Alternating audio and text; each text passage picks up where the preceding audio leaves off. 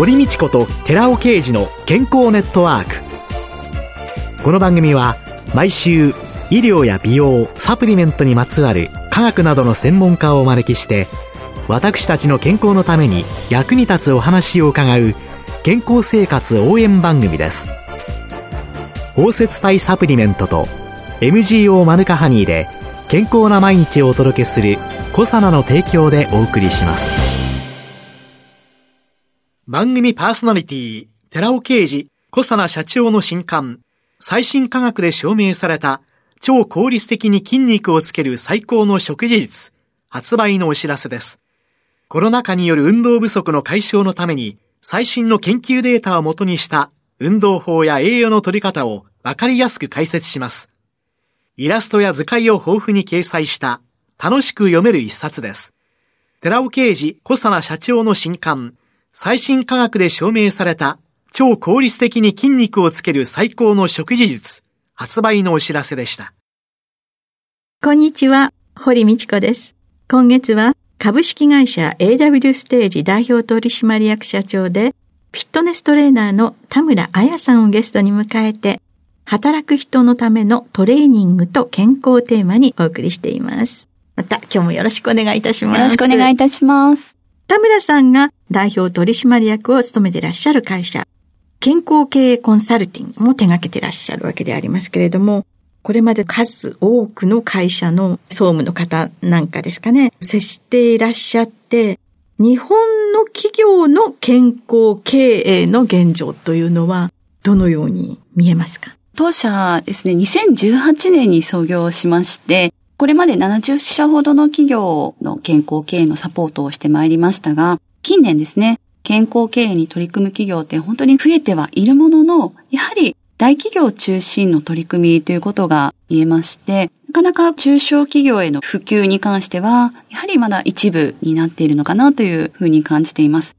中小企業の経営者様とお話しすることもあるんですけども、やっぱり人手が足りないとか、資金がないとか、大事なのは分かってるけど、健康経営まだできないんだよねっていう、そういったお話いただくことが多いんですね。そもそもこの健康経営が注目される背景って、少子高齢化であったり人手不足が挙げられますので、特に中小企業によっては、一人の従業員が占める割合ってすごく大きくて、そんな中で体調を崩して一人倒れてしまったとか、休職してしまったなんていう風になったら、会社にとっては本当に大ごとで、こういった人手不足の問題とかを解消するためにも、特に中小企業にとっての健康経営というのは重要な役割を占めるのかなというふうに感じます。なかなかね、中小企業になってきますと、経済的な問題だとか、いろんなものがありますよね。なんですが、この健康経営ってお金をかけなくてできることから始めていくことが大切でして、例えば、社内で階段を使うことを推奨するとかですね。たくさん歩きましょう。ウォーキングしましょうとか、スニーカー通勤しましょうとかですね。あまりコストをかけずにできるものですので、できるものから進めていくのが重要だということはお伝えさせていただいております。なんかどこかに特別に依頼をして何かをしてもらおうということではなくて、はい、それだけじゃなくて、はい、はい、もっとハードルがうんと低いものがいっぱいあるっていうことなんですね。うんはい、それは実際に個人レベルで健康ということで考えた時の行動変容と、それをちょっとだけ周りの人に広げましょう的な感じで動いてもいいってことなんですね。そうですね。会社のどなたかがそういった健康づくりの担当になっていただいて、会社として旗振り役になって、皆さんのきっかけを作っていく。そんなことからでいいのかなというふうに思います。うん、さっき70社ほどの企業に対して取り組んでいらっしゃったというお話を伺ったわけですけれども、そういう中で最も多い相談内容というのは、どんなことですか、はい当社特に運動プログラムを多く提供しておりますので、例えば健康診断の結果から肥満の人が多いとか、あとはコロナの影響でリモートワークが続いてて運動不足課題に感じているとか、そういったご相談いただくことが多いです。あとは、女性の健康についてのご相談も最近ですね、多くいただいてまして、女性って女性特有の病気や疾患がありまして、心と体に様々な不調が現れてしまうんですが、更年期症状だったり、PMS、生理前症候群と言われる症状、あとは妊娠とか出産とか、様々なライフステージで女性特有の健康課題が出ますので、女性自身も意外と知らないことって多かったりしますし、もちろん働きやすい職場作りをしていく上では、女性だけじゃなくって、一緒に働く人たちっていうのも理解していくことが非常に重要ですので、そういった女性の健康というご相談も多くいただいてますね。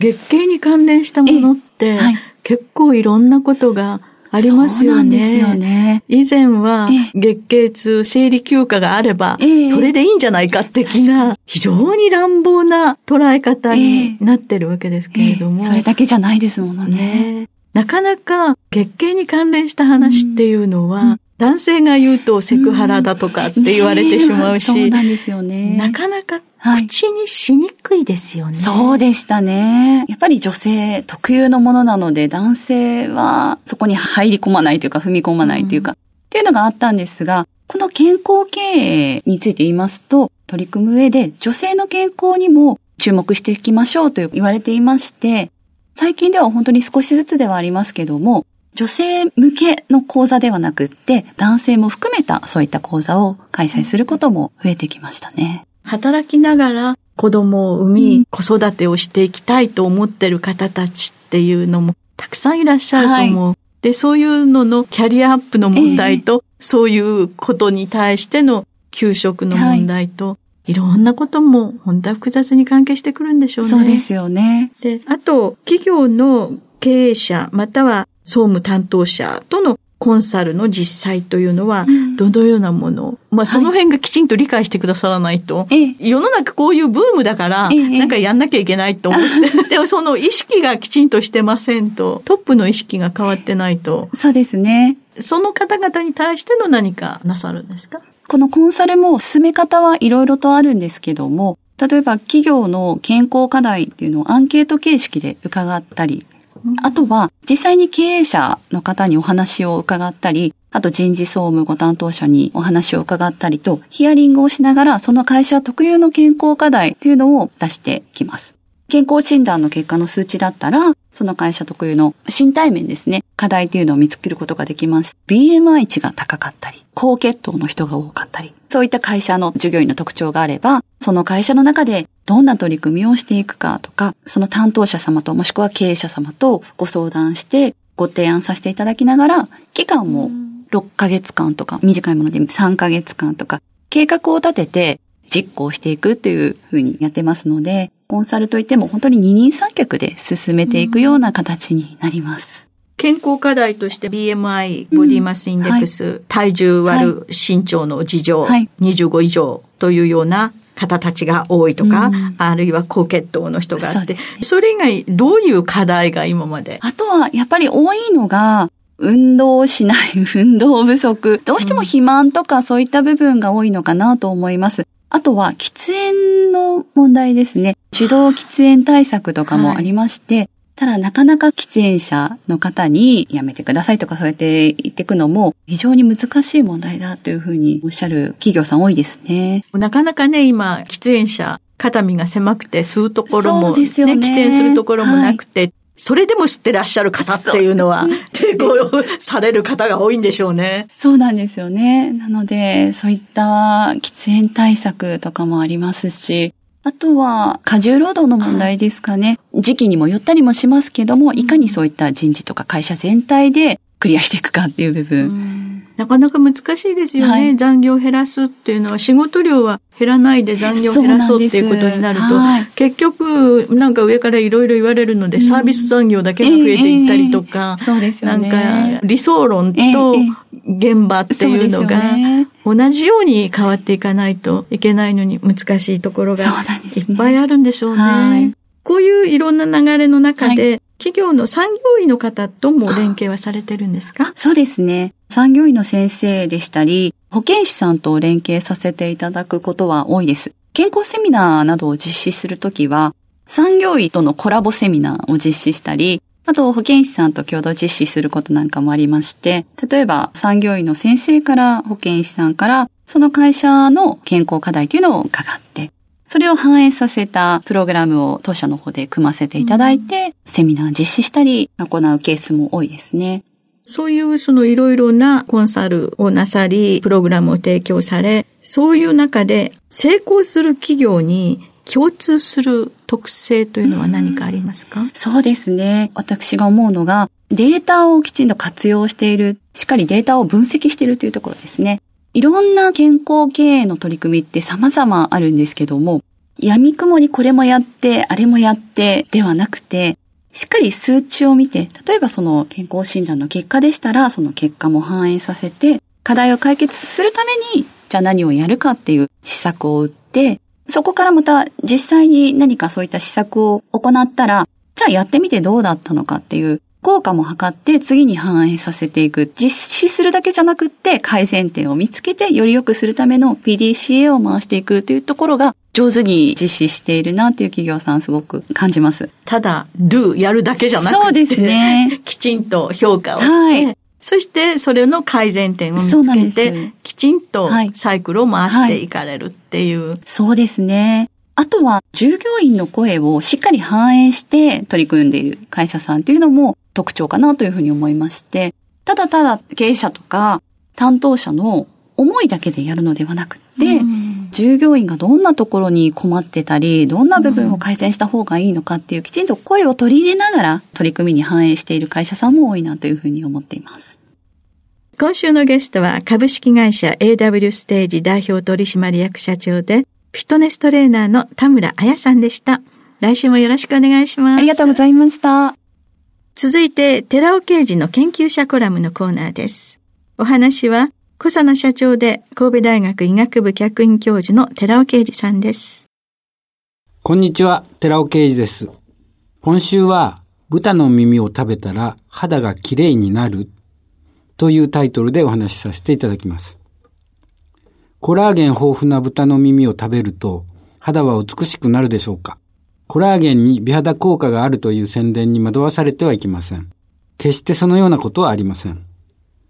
コラーゲン繊維は三重らせん構造をしていて、分子量は約30万の巨大分子です。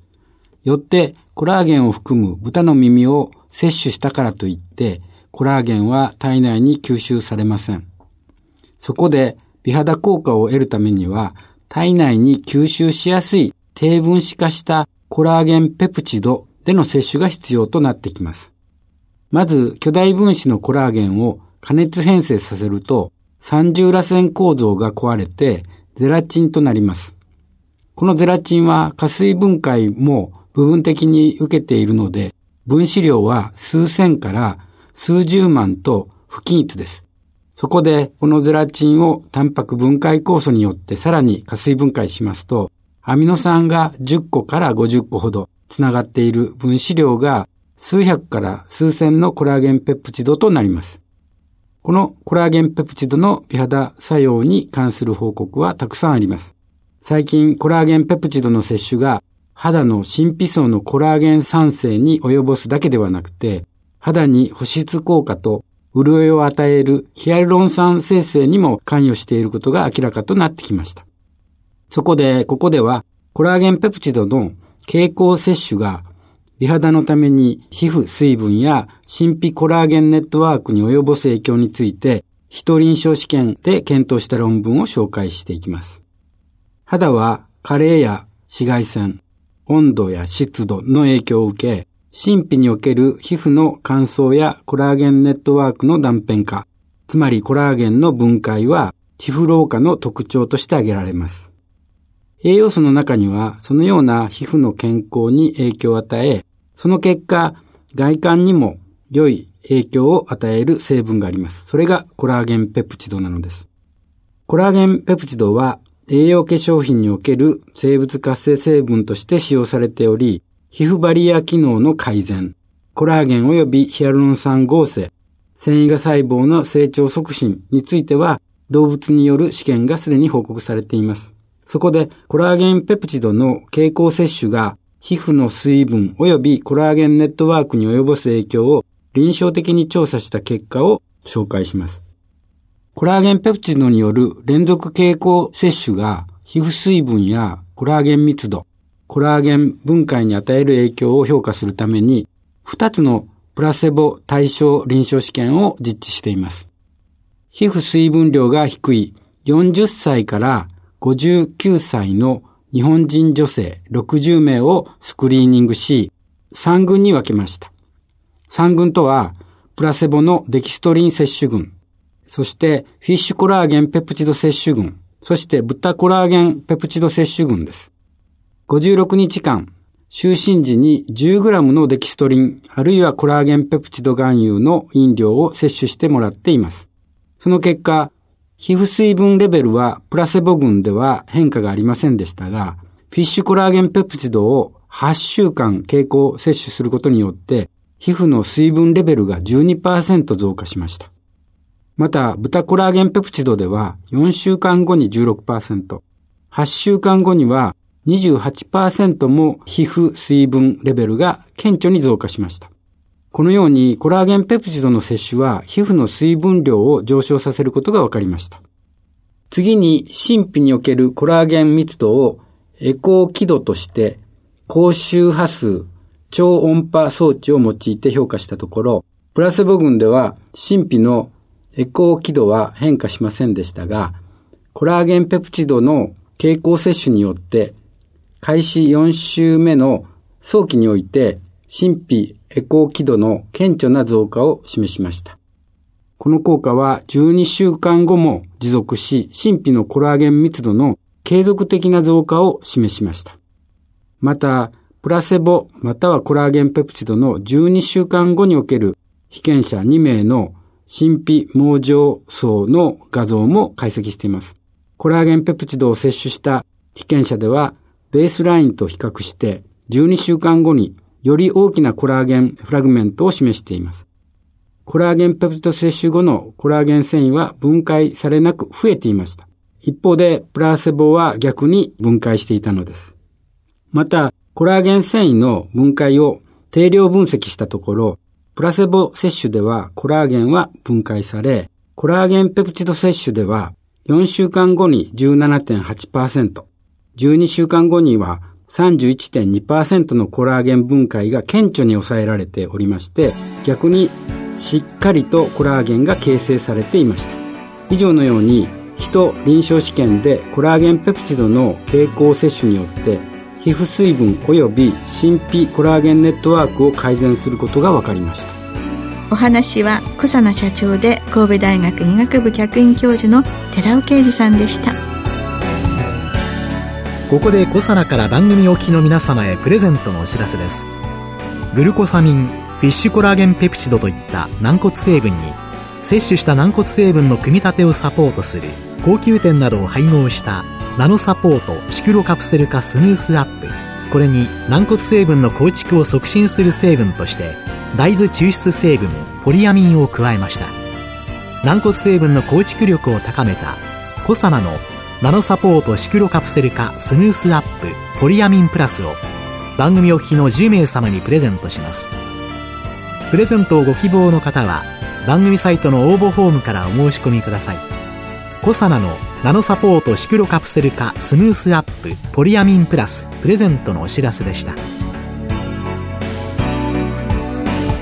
堀道子と寺尾啓二の健康ネットワーク。